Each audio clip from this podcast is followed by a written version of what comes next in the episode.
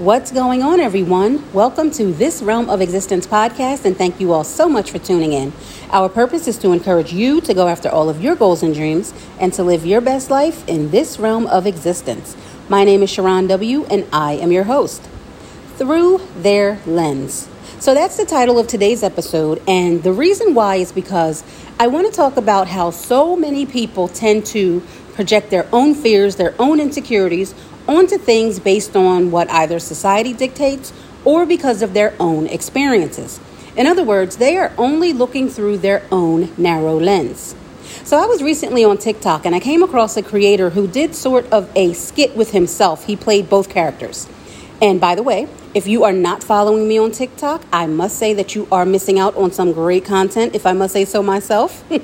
but similar to my blog and podcast, this Realm of Existence blog and podcast, of course, I use my TikTok platform also as a catalyst, really to encourage and inspire others. I told myself to be completely vulnerable in sharing my creative works, especially poetry. I share tidbits from my blog and podcast topics, and much, much more. So go ahead and check it out. You can find me on TikTok at This Realm of Existence, and it will also come up under Esquire underscore AKA. All right, so back to this post. So, this creator, again, he did a one man skit, again, playing both characters. And the premise of his skit was that there was a guy in a flower shop and he was buying flowers for his significant other.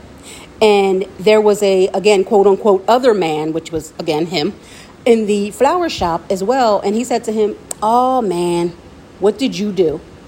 And baffled, he looks at the guy and he's like, What? What, what do you mean? What, what do you mean, what did I do? So the man responded by asking him, Well, are those roses for your significant other? To which he said, Well, yeah, they are. He then proceeds to ask him, you know, if it was her birthday. The guy says no. He then says, Well, if it's not her birthday and it's not Valentine's Day or a holiday, you must have done something and now you're trying to make up for it.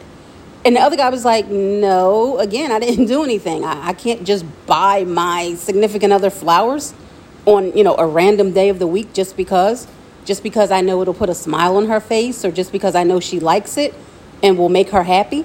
So then the other guy, he kind of scrunched up his face and was like, oh, I mean, yeah, I guess.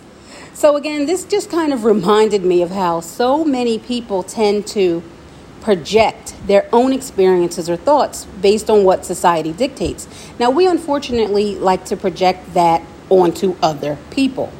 For example, seeing something as simple as a man buying flowers for his significant other, you automatically think that it's for that it's for something or that something is wrong. Again, this is based on your own experiences.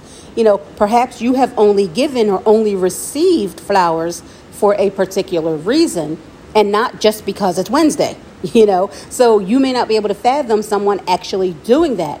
You're only looking at it again through your own limited narrow lens. You automatically think oh he's buying flowers for her birthday or oh that's nice. Oh or they must be sad. Maybe he's buying flowers to cheer her up you know or their apology flowers. Perhaps he did something you know and on and on and on. Or you know just thinking that it can't just possibly again be just because they want to make the other person smile. It's as if there's some kind of condition on that where we think, oh, they're probably buying flowers. Maybe the person is mad at them and now they want to get back in this person's good graces. And again, it could just be that they're just randomly buying flowers for their significant other or anyone else really simply because they like this person, they love this person, or, you know, maybe the flowers just make the house look and smell nice. Who knows? It could be whatever reason. I know, like with me, for example, I purchased flowers for my mom randomly because I knew she would like them. She wasn't mad at me, it wasn't her birthday or anything like that. I just did what I did because I knew it would make her smile.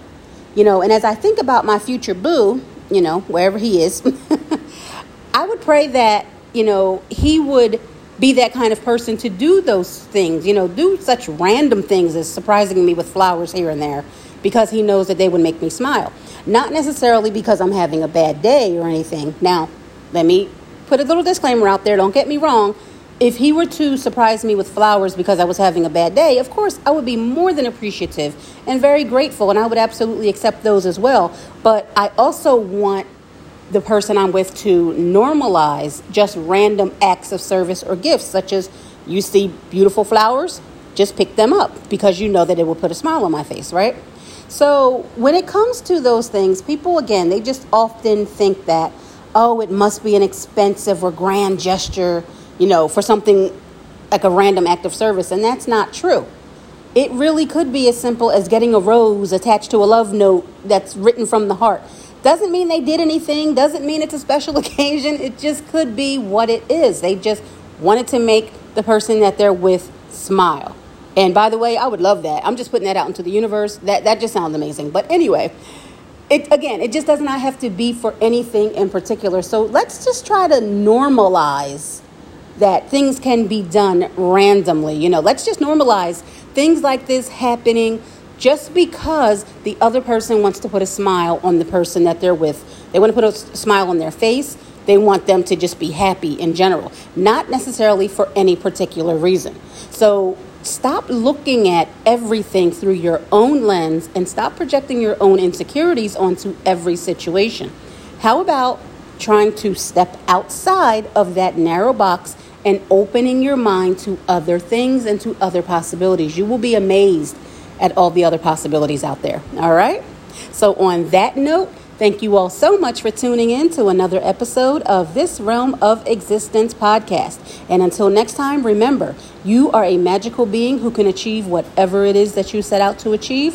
So I need you to go live your best life in this realm of existence. And as always, I wish you peace, love, joy, and prosperity. Bye, guys.